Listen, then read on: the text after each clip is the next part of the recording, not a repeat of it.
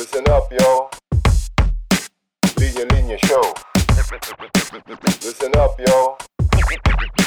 Linya Linya Show. Listen, listen up, yo The Linya Linya Show bumabalik every week Parang yo-yo Sa office, sa condo, sa FX, sa kanto Walang pinipili, basta pili-Pilipino Listen, listen up, yo The Linya Linya Show humahalik to the millions and millions of listeners around the world.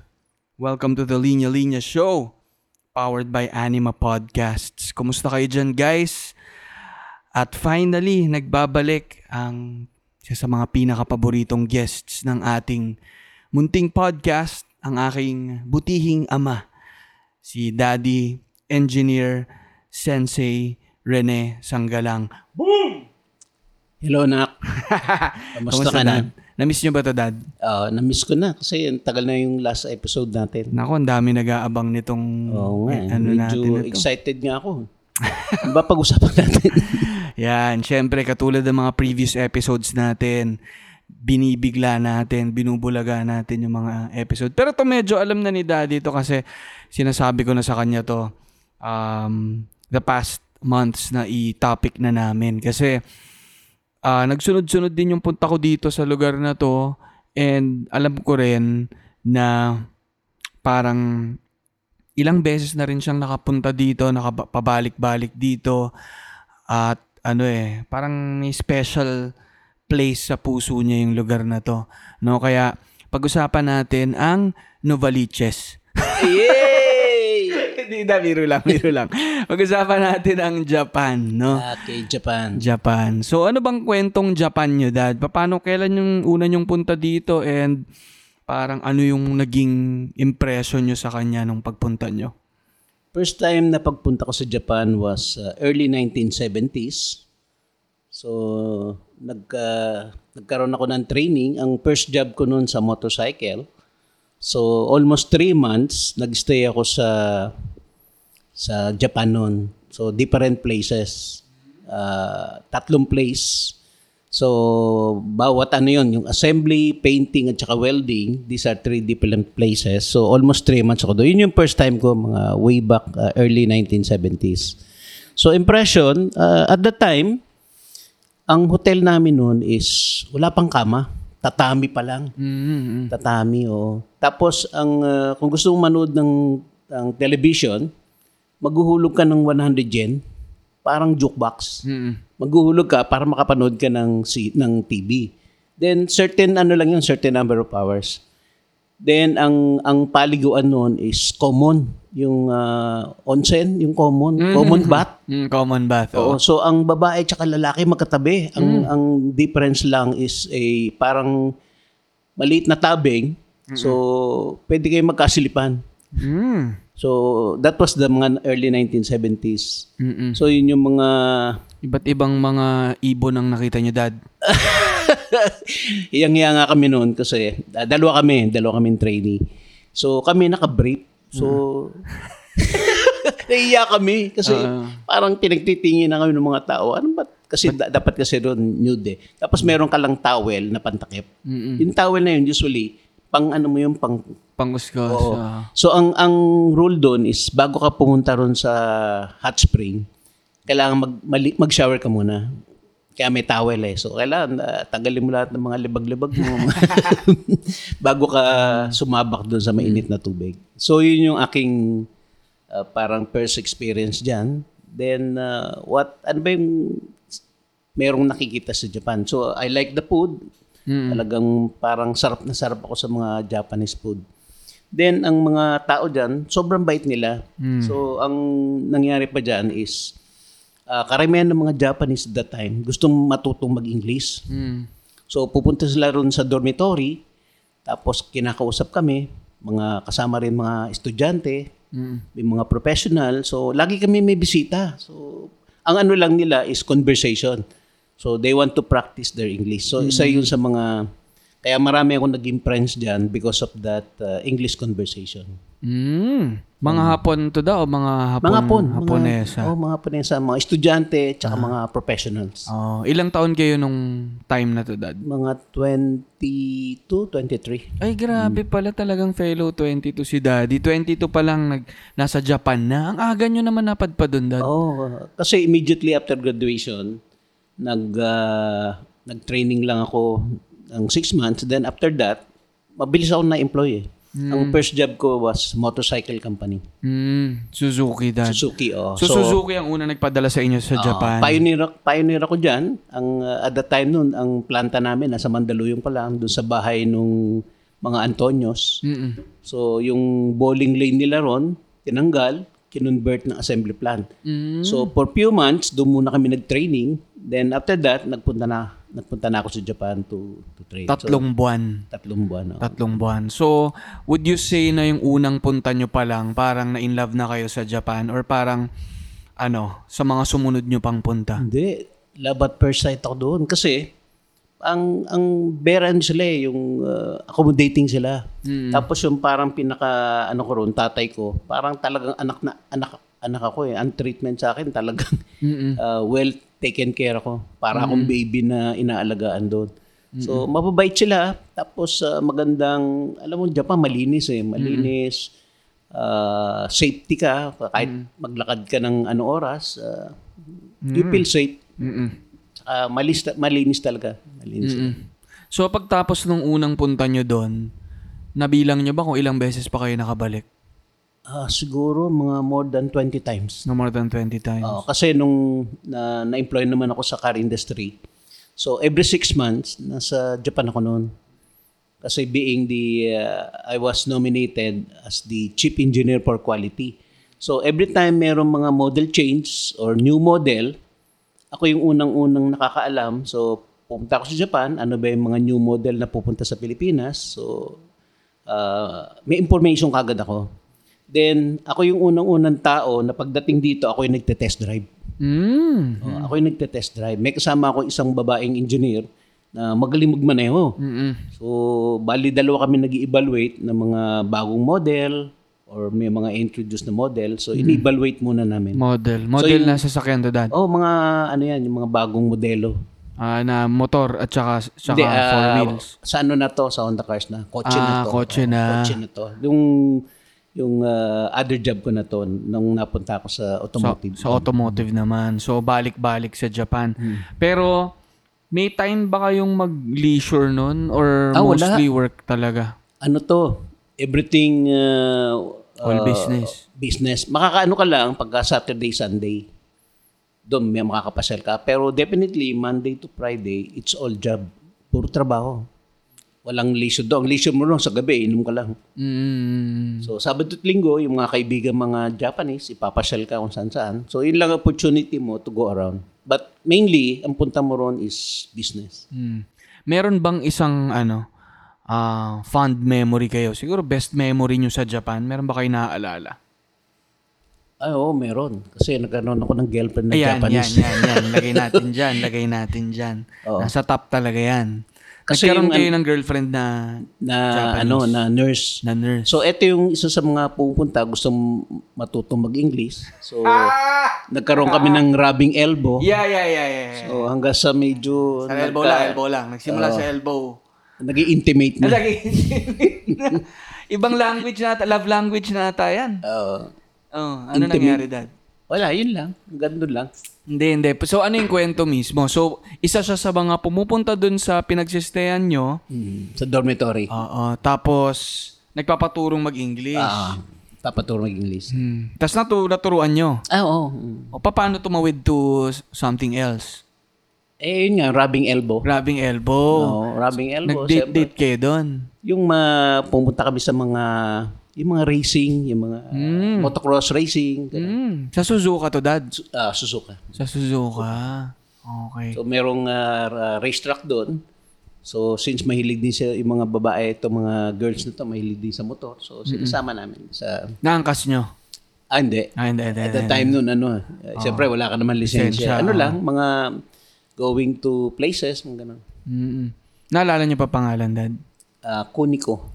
Kuniko. Kuniko. Oh. Uy, grabe. Yung family name niya, nakalimutan ko na eh, pero first name niya is Kuniko. Ni Kaniko, ni Kuniko, ang kunika ni, ni, ni, ka, ni Daddy. Kuniko. Kuniko. Wow. Ilang taon kayo nun, dad, at ilang taon siya? Mga 22, 23 siguro. Ganon din siya. Ah, si- Hindi, mas younger siya. Younger ng konti dahil nga na Newly graduate lang siya. newly graduate. Oh, wow. Gaano katagal kayo, dad? Eh di 3 months din. Kasi pagtapos doon, wala naman ng ah, wala communication. na. Ande, nagsusulatan kami. Nagsulatan kayo. Sulat ano. Pero, English ang sulat niya o Oh, ano? English, Kata- English. English. Katakana, ay ano yan, kata, ay, Uh, Japanese hindi English. Pinapractice niya yung ano niya, yung English niya. But that was short time. Siguro mga less than a year na wala na ng contact. mm Ito naman ay ano, open naman na nalaman ni Mami. Ah, hindi. Alam ni Mami. Alam niya. Open book tayo. Transparency tayo. No secret. No No secret. secret. So, nurse siya noon. Yun yan, nakaka-graduate niya lang, tapos mag-nurse siya. Anong meron sa mga nurse? Ba't parang yung barkada nyo rin, dad, po, parang puro nurse ang mga nagiging Um, girlfriend? mara, ma- Madalas ata kayo sa ospital eh. parang may na-hospital na- sa inyo. Mm. nung ah, nasa college ako, nag-join ako ng fraternity. So, na-hospitalize ako. Mm-mm. So, mga almost one week. So, medyo kumuntik na ako noon na madisgrasya. Mm-mm. So, doon nag-upisa yung mga nurse-nurse. Mm. So, naging eh, intimate hanggang sa medyo tumagal na tumagal. Kaya puro nurse. Mas, may masasabi ba kayo about, kasi kakaiba yan, ano? Hindi naman lahat nagkakaroon ng, ng ah, partner na foreigner. Pero kayo, may ano ba kayo? Meron kayong memories with, yun nga, Haponesa, ano yung kaibahan niya siguro sa mga Pilipina? Ama, medyo ano sila, very soft sila. They talk only when needed. Mm. Hindi, ano sila, very quiet lang sila eh. Nagsasalita sila pagka kailangan lang. Mm. Tsaka ano sila eh, basically parang Pilipina, no touch. No touch. Oo, ano sila. Pag tinouch mo yung kamay nila, pakakasalam mo na. Siko lang. Rubbing elbow. Rubbing elbow lang, oh. Hanggang elbow lang. ano sila, very sensitive sila. Mm. Then uh, they are very careful dun sa mga bago sila magsalita, iniisip mo nila. Hindi sila yung salita ng salita na nonsense. Pagdating naman sa mga ibang nakilala niyo dun, da, nagkaroon ba kayo ng mga tropang hapon? Ah, marami. Marami kong mga... Kasi sa dormitory, nung boat nung sa Suzuki, tsaka dun sa, sa Honda, nung nag-training ako nung sa Honda, almost uh, three months din yun. So nag-stay ako dun sa dormitory. So marami kaming uh, Japanese friends. Mm. Ang isang naging Japanese friend ko nga niya, yung teacher ko. So naging ano pa siya, nung kinasal siya, ako pa yung ninong. Mm. Uh, ako yung ninong. Ito si ano, dad? Si Imay. Si Imay. Si Imay yung nakwento na ata natin dito na Takashi Imay. Oo, doon kami ah tumira sa kanila sa Suzuka. Naging kakilala ko na rin yung mga anak niya, nakilala rin na rin namin siya. Grabe, no? So, since ano yun dad, 20 ilang years old kayo? Mga 22. 22, tas hanggang ngayon na Oo. after more than 50, 50 years. years. no? 50 years Kaibigan nyo pa. friendship namin. Yan. Ah, wow. Up to now, ano yan, very close kami yan. Grabe nga yan, guys, no? Doon kami tumira. Grabe, sinundo pa kami sa airport.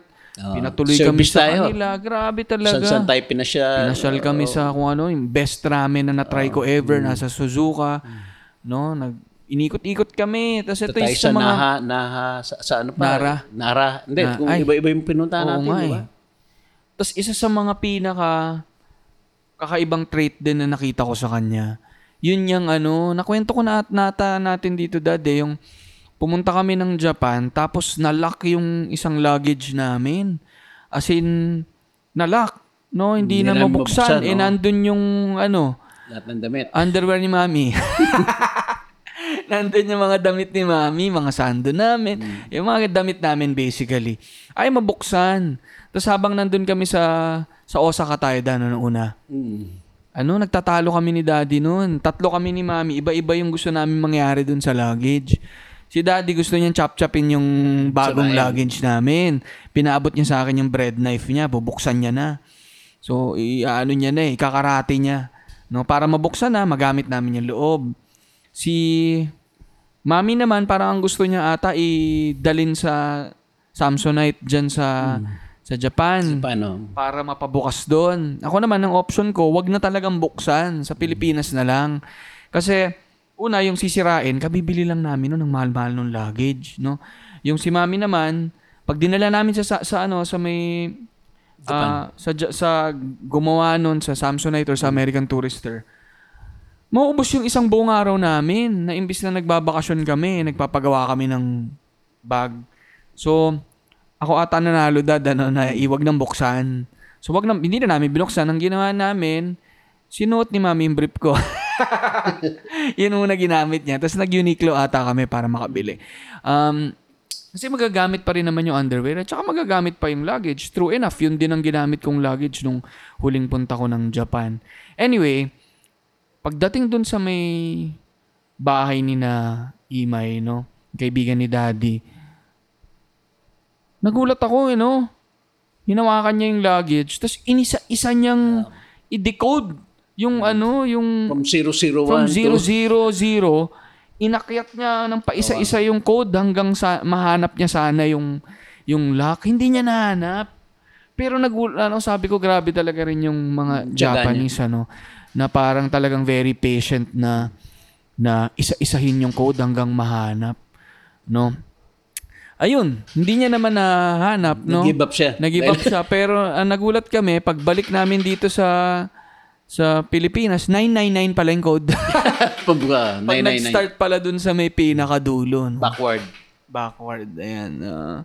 no, yan, yan, yan Pero si... yung patience, makikita mo yung character ng tao, di ba? Ano, ano naman sa friendship da pagdating sa mga Japanese? Ano naman ang observation niyo sa friendship? Very loyal sila. So, doon mo makikita yung kanilang sincerity. Sincere sila. Basta kaibigan ka, iba. Ang, ang signal dyan, once na ang isang hapon inibita ka sa bahay nila, tapos lalo na pinatulog ka, yun yung true friendship. Yun yung indicator na na tinuturing ka nila as really real friend. Yun. Basta Pag inibita ka, ka sa bahay. plus pinatulog, ka, Pinatulog yun ka. yung ano, signal na, oh, ano ka, you're considered really a friend. So, noon pa dad, nakatulog na kayo kay Naima? Hindi pa? Ito Ah, lang. Hindi pa, ito lang. Ito lang. Grabe, no? It took 50 Nakapunta na ako sa bahay nila, pero kasi Hindi natulog. three months nga ako dun eh. Lagi kami nasa bahay nila, nagiinuman kami. Pero since meron naman kami dormitory, Ah, doon na so hindi, natutulog. hindi siya nagyayang matulog doon. Mm, pero Marami yun- yan. Yung mga friend ko rin, yung mga naging boss dun Mm, sa, sa Hino. So, nung nag, nag, nag-training ako sa Hino noon, uh, several months din ako sa Japan noon. So, maraming mga key officers na doon ako natutulog sa bahay nila. So, kaya nga yun yung ano eh, marami akong mga naging kaibigan ng mga officers niyan. uh, different companies. So parang ganun din. Sige dad, ano pa yung mga practices ng mga Japanese na napansin nyo? Parang isa ko napansin yung pag-serve ng alak sa kanila eh. Ay, oo, iba. Ang pag-serve ng alak doon, hindi ikaw ang maglalagay. So, as a host, sila maglalagay, kunyari, empty na yung baso mo. Sila naglalagay. Mm. So, parang courtesy nila yun. No? Sige, inom ka pa, inom ka pa, gano'n. ah. Eh, tayo, ano eh, kanya-kanya eh. Oh, or Eh, tagay doon- talaga na umiikot. sa kanila, Yan. service eh. Kumbaga, sige, inom ka pa. Pag naubos mo, sasalinan uli yun hanggang, hanggang malasing ka. May sinasabi rin yun about them, ano? Oo. so, iba yung iba ni style nila ng ano, service. Mm. Sige. Dad, ito, may, may iba tayo ng konti. Kasi meron ako napuntang site eh. Tapos kayo kagad yung naisip ko. Nakita ko lang sa Facebook to eh. Sa, gawa to ng isang, um, isang Instagram account ata eh, na at Business Growth Mentor. Businesstips.in. Anyway, ang nakalagay dito, seven eye-opening Japanese concepts that will transform your life. Sabi ko, Seven i-share ko sa inyo to eh. Oh. Pwede nyo hulaan da kung may ano yung mga eye-opening concepts na to. Kasi feeling ko yung iba dito, alam nyo na eh. Meron ba kayong mga... Hindi, mga napapractice ko na siguro. Kaya lang hindi ko lang masyadong. Hmm. Sige, isa-isahin natin, dad. Ano? Una, no, babasahin ko, tapos share lang natin yung thoughts natin. Ikigai. No? Ikigai, discover your purpose in life. Ah. Determine the reason you wake up each morning. Choose something that aligns with your strengths, passions, and the needs of the world. This is what gives life meaning. Yung purpose of my life, every morning, I wake up at 6.30. So, what do I do? So, I walk around about uh, 3 kilometers. So, yun yung reason kaya ako migising na 6.30 to exercise. Mm. Then after that, Ah, may konting ah, mga gathering ng mga ng mga nagla, yung mga nag, nag-exercise, konting kape-kape, kwentuhan ng konti. Then yung ah, that's the reason why I wake up in the morning. Then sa hapon naman, either na nag bibisikleta ako or nagpa-practice ng martial art. Mm. Then, kung tatanong mo yung purpose of my life, uh, I don't know kung na-mention ko na to, mga three months, hindi ako makatulog. Mm. So, binasa ko yung libro ni John Maxwell. Mm. Medyo makapal. It took me siguro one month. Doon ko lang na-discover ang purpose of my life. Ang purpose of my life pala is to share. Mm. Kasi may, may mga konti akong skills, experience. So, yun yung ginagawa ko ngayon. Nag-share ako. So, katulad ngayon, ah, officer ako ng, ano, director ako ng Homeowner Association. So, majority ng mga kasama ko sa, sa board, they are not financially literate. Mm. So, ako yung nagtuturo sa kanila kung paano yung ah, mga financial statement, ganun, paano pag-analyze, then pa- paano paggawa ng budget, and so on. So, ito yung parang ano ko is to share kung ano man yung aking alam or skills. Mm. So, yan So ginagawa you're ko ngayon. practicing ikigai. Yeah, ikigai. Yung discovering the purpose, of, Purpose your, of your life. Yan. So, ito sa mga listeners natin, nakita nyo na siguro din, may libro nito eh, yung Ikigai. Meron din talagang... Yung kay John Maxwell. Ah, sa kanya rin ba da? Oo, purpose of Ah, hindi, purpose-driven life Ah, ata yan, dad. ah. Pero meron din ito dahil Japanese, hindi ko alam kung sino nagsulat. Ikigai, pero oh. itong Ikigai, kilala, kilala to eh. So, isa to sa mga baka hindi nyo napapansin pero ginagawa nyo na doon, ano, yung paghanap ng purpose and pag-align ng strengths, passions mo sa needs ng mundo. Sige, yung next natin. Shikita Ganay. Alam niyo yung ibig sabihin niya dahil hindi pa? Ngayon nyo lang narinig. Shikita Ganay Ah, sa English siguro. sa English. Let go of what you cannot change. Recognize that there are some things are just out of our control and that's okay. Let go and focus on what you can change. Shikita Ganay. So, sa karate, ang tawag namin yan, self-control. Mm-mm. So, yung hindi mo kontrolado, kailangan merong, yung meron kang patience eh. Cool ka lang, gano'n. Mm-mm. So, pinapractice ko na rin yung concept na yan na yung mga, basta hindi mo kontrolado, let it go. Or else, it will bother you eh. So, maano ka, mapipressure ka. Mm-mm. Kaya dapat, ang mindset mo niyan, okay, let it go. Mm-mm. So pagka next time na meron kayong ano no, ma-encounter na mga bagay no na sa loob-loob nyo hindi nyo naman talaga mababago no. I-let go nyo, sabihin nyo, Shikita Ganay. Ah, sisigaw mo. Let go of what you cannot change. Ang pinakamagandang practice yan, alam mo kung saan? Sa traffic. Yan. Usually sa traffic, di ba, parang inis na inis ka, galit na galit ka. Tapos biglang may mag-overtake sa'yo, mumurahin mo. So doon mo mapapractice yung, yung concept na yan. Mm-mm. Yung kokontrolin mo yung emotion mo Mm-mm. Mm-mm. na hindi mo, although, di ba, uncontrollable. Hmm. So yung mga ganyan mga pasaway, ano ang tawag doon sa mga nagmumotor? na- Kamote. Kamote, mga kamote riders. So, kailangan let it go. Hmm. Huwag mong damdamin masyado. Focus ka sa mga bagay na kaya mong kontrolin at pwede mong baguhin. Oo. Shikita Ganay. Okay, next. Ito, nakita ko to, may restaurant niya nito eh. Wabi Sabi. Ah, wabi-sabi. Na ano nyo na yan, Dan, na, na encounter niya na, di ba? Hindi, mga Japanese word pa. Hindi. Ano lang din, wasabi lang yung atin eh. Ah, Wasabi. Ito, wabi-sabi. Find peace in imperfection. Wow. Recognize that nothing in life is perfect, including yourself and others. Instead of striving for flawlessness, find joy in the imperfections that make life unique. yeah. Tama naman yan. Nothing is perfect eh. Hindi mo ma-achieve yan, di ba? So, kailangan i-accept mo. Mm-mm. Find peace in imperfection. Yun, no, kapag ah, nakakaramdam tayo minsan ng, yun, di ba, parang nako-compare natin yung mga sarili natin sa iba, feeling mo, perfect yung buhay ng iba, perfect yung mga dinadaanan nila o yung pwesto nila sa ngayon sa mundo. No, pero sa totoo lang, no, wala, wala nga perfect. Kaya, find peace in imperfection. Kung meron tayong mga kakulangan, wabi-sabi. Pero sa amin sa karate, meron kami isang concept na ano, strive for, per, per- for per- perfection. Ang ibig sabihin nito is, ang, ang karate kasi maraming technique eh. Punching, kicking, striking, blocking. So, ang concept namin dito is, mape-perfect mo to if you will repeat it 10,000 times. Mm. Oh my God. Kunyari, pag punch, yung tamang punch. Kung ah, araw-araw nagpa-punch ka ng lima o sampu, ah, you have to complete ah, 10,000 times. So it means it will take so many years para ma- ma-perfect mo. So ang medyo konting ano dyan, May, mm-mm. ay yung ah, May context siguro da eh. Kasi ito yung sinasabi naman dito, yung imperfection sa buhay in general, no? Oo. Pero yung perfection naman in your craft, siguro wala naman talagang rurok ng perfect eh. Pero parang striving for yeah, st- striving yung for perfection. Hmm. kaya mong maisagad. Kasi yun din known, well known din sa mga Japanese ano na talagang yung iba, 'di ba, kunyari yung mga sushi masters na yun lang ang ginawa nila buong Ah, buhay nila. buong nila, Pero pinerfect nila yun. Quote unquote perfect nila.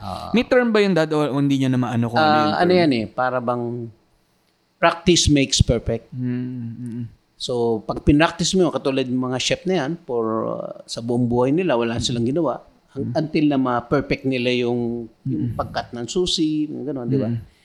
Yung mga, ano yung butete, itong, uh, Puffer face. oh, di ba, poisonous yan, but uh, meron silang technique para makain mo. So, something like that. Ah, yes. Sige, di, Practice makes perfect. ah, itong fourth natin, gaman. Preserve your dignity during tough times. Show emotional maturity and self-control. Ito yung sinasabi niya, Dad. Even when faced with challenges. Remember to be patient, resilient, and understanding. Mas ito yung sinasabi niyo kanina. Yung pag nasa daan. Show emotional maturity. Parang yung dignidad niya, Dad eh. Pagka napunta ka kasi sa isang um, mahirap na sitwasyon, parang na out of control ka, nagi, na, lumalabas ka dun sa character na gusto mo eh. No? Yeah, tama yan. Gaman, no? Hindi ito yung ano ah, Tagalog na greed gaman. Gaman. gaman. Iba yan, iba yan, iba yan. Hindi ito gahaman, it's gaman. Uh, self-control. Ah, May bago tong mga terms na na pwede nyo na ring nakakapangalan na siya. So, preserving your dignity during tough times, gaman. Yan. Ano mo yung ano mo, emotion mo, kukontrol mo. Controlling your emotion. Usually kasi, 'di ba, pagka ano nagre-react ka eh. So, 'yun ang kokontrol mo, yung reaction. Yes. And again, no, pinapractice kami niya ni Daddy sa pagmamaneho. And yun, I think, ang pinaka-relatable eh, na dun ka pinaka naiinis, pero yun din yung perfect time to practice gaman. Cool ka lang. Cool ka lang. Huwag ka maging gahaman. Maging gaman ka. Yan. Next, Ubaitori. O-U-B-A-I-T-O-R-I. Ubaitori. Don't compare yourself to others. Everyone has a different timeline and unique path. It's important to focus on your own progress rather than trying to measure yourself against others. Yeah, tama 'yan. Ubaitori. Huwag mo i-compare yung sa sa- sarili mo sa, sa iba. Siyempre, iba yung ibang tao. Iba ka eh. Yan din yung kanina da, 'di ba yung sinasabi natin ng imperfections, no? Eh yung tendency ng mundo ngayon, no? Talagang comparing notes kasi may sarili-sarili tayong profile sa Instagram, sa Facebook. Ang tendency nakikita mo yung buhay ng iba, na compare mo. Pero dapat ubay tori. Don't compare yourself to others kasi may kanya-kanya tayong timeline and unique na journey and path sa buhay. Sixth, nako, ito dad, alam na alam niyo to. Kaizen. Kaizen. Paano nyo nawala ng galing ah? Kaizen, is Kaizen. uh, continuous improvement. Yan. Oo nga, no? Tama nga. Sige nga, dad. Continuous improvement. Oh. Ang concept dyan is, kailangan mag-establish ka muna ng standard. Then yung standard na yon, kumbaga parang ano, elevated area. So yung meron kang bola. So habang umaakyat ka, pag hindi mo siya kinalangan, bababa siya. Mhm. So once you establish yun yung standard mo. So yung continuous improvement is you improve yung current situation mo o yung current na whatever Kinalalagyan na mo. oh. So you dire-diretso lang. Oh. Dalawa yan eh, continuous improvement at saka continual improvement. Ang continuous improvement is slope. Dire-diretsong ganon, constant. Ang continual is parang hagdanan. It will take some time for you to improve, then change. Mm. So ito, dire-diretso, hagdanan. Yun yung continuous. Ang ang continual is parang ladder, Mm. parang hagdanan. So yung technical na definition ng Kaizen dito, Oo. always seek to improve in all areas of your life. yeah, okay. Even small changes can add up and make a big impact over time. Yes, correct. Yan Don't be satisfied with the current situation. So, continuous improvement. I think ito yung sa pito na to, ito yung pinaka nasa heart ni Daddy, yung Kaizen. Ito yung tinuturo niya sa work niya noon, tinuturo niya sa amin, and pinapractice niya talaga yung trying to improve in all areas of our life.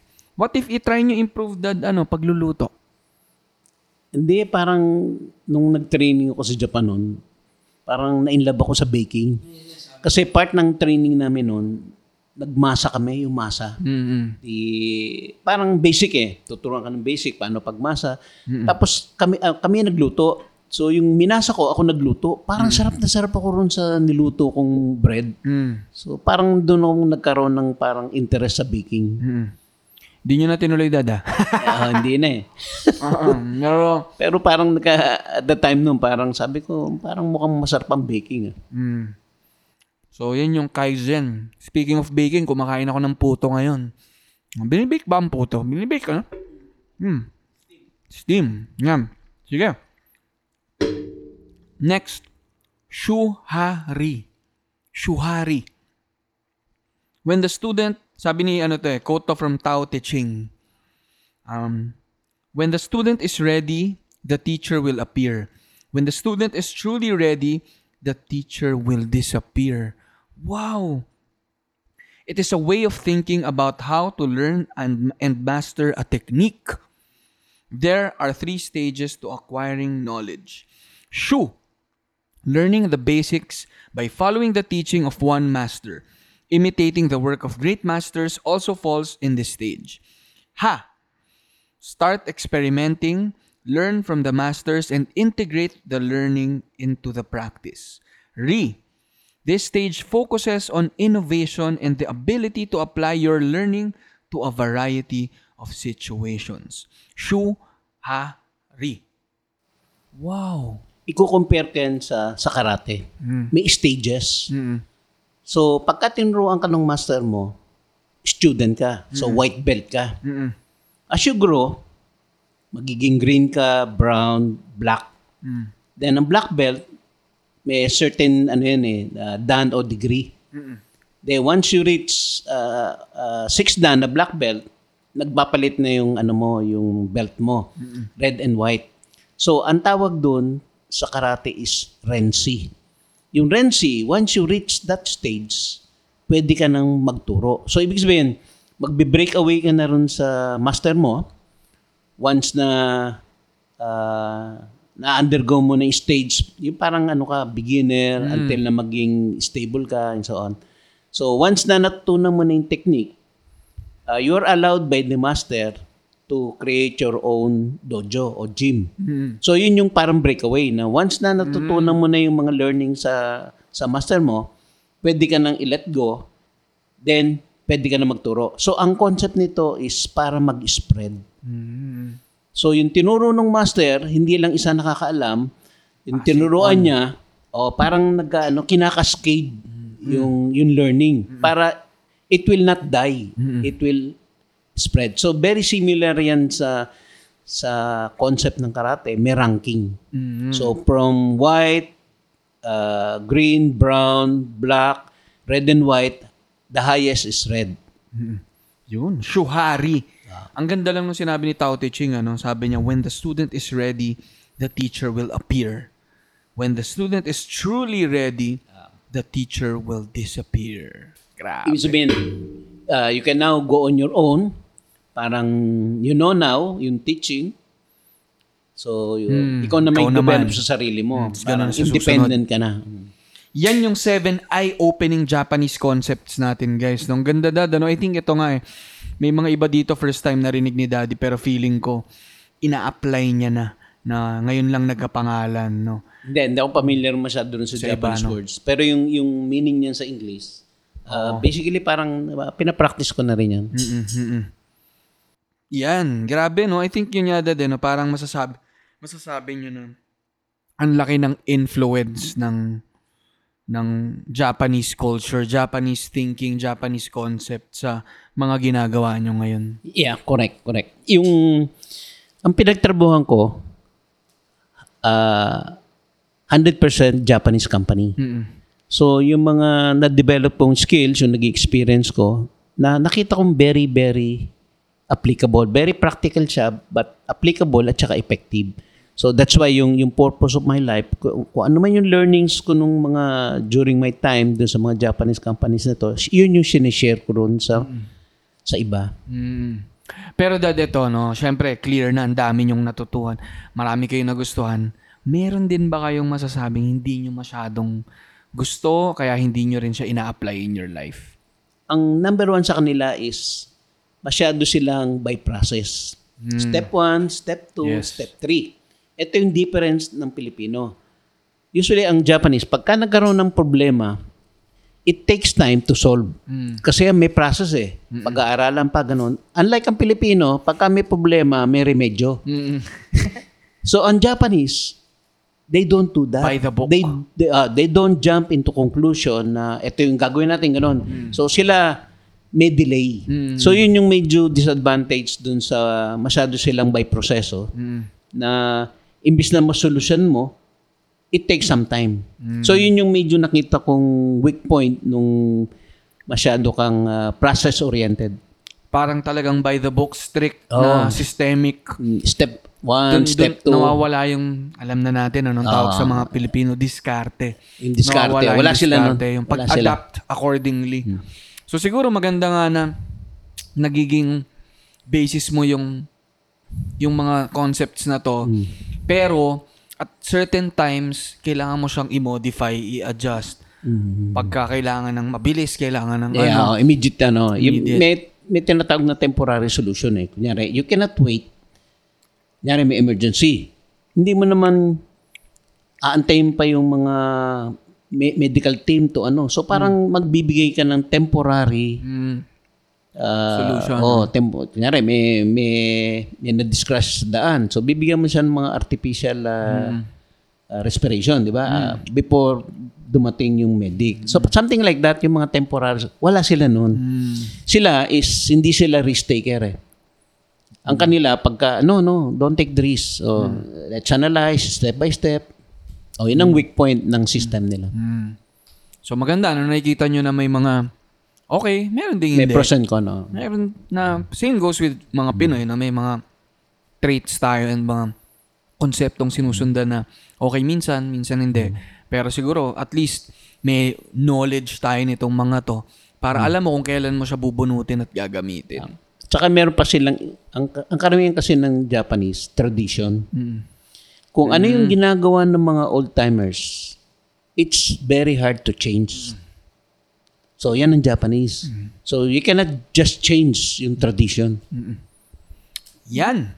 I think.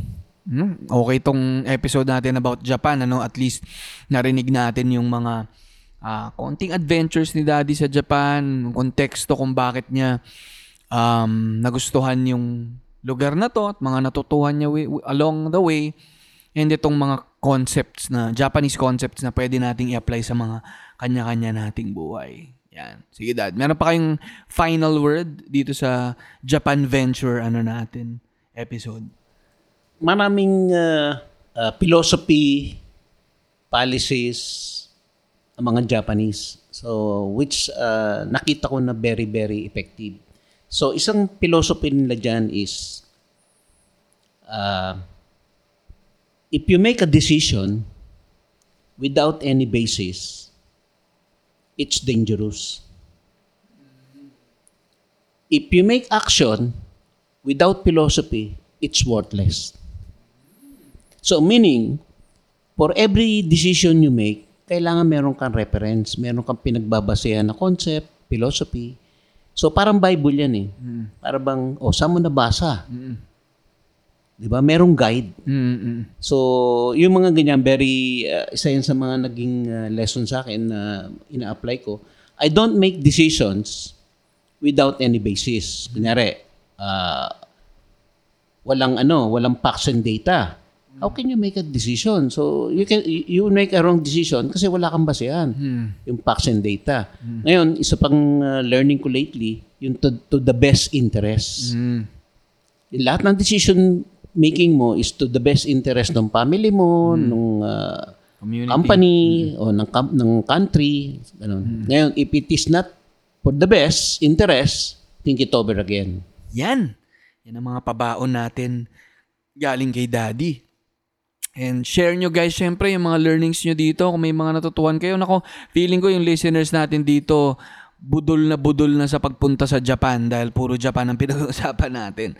Pero maganda na may perspective din ni, ni Daddy no, na hindi natin ah, ka-generation talaga pero may ganito rin siyang experience with uh, Japan, no? Kaya yung, yung kayo, kung may mga napulot kayo dito, share your thoughts, itag nyo ang The Linya Linya Show, tag nyo ako at, linya, at Alice Anggalang at Linya Linya.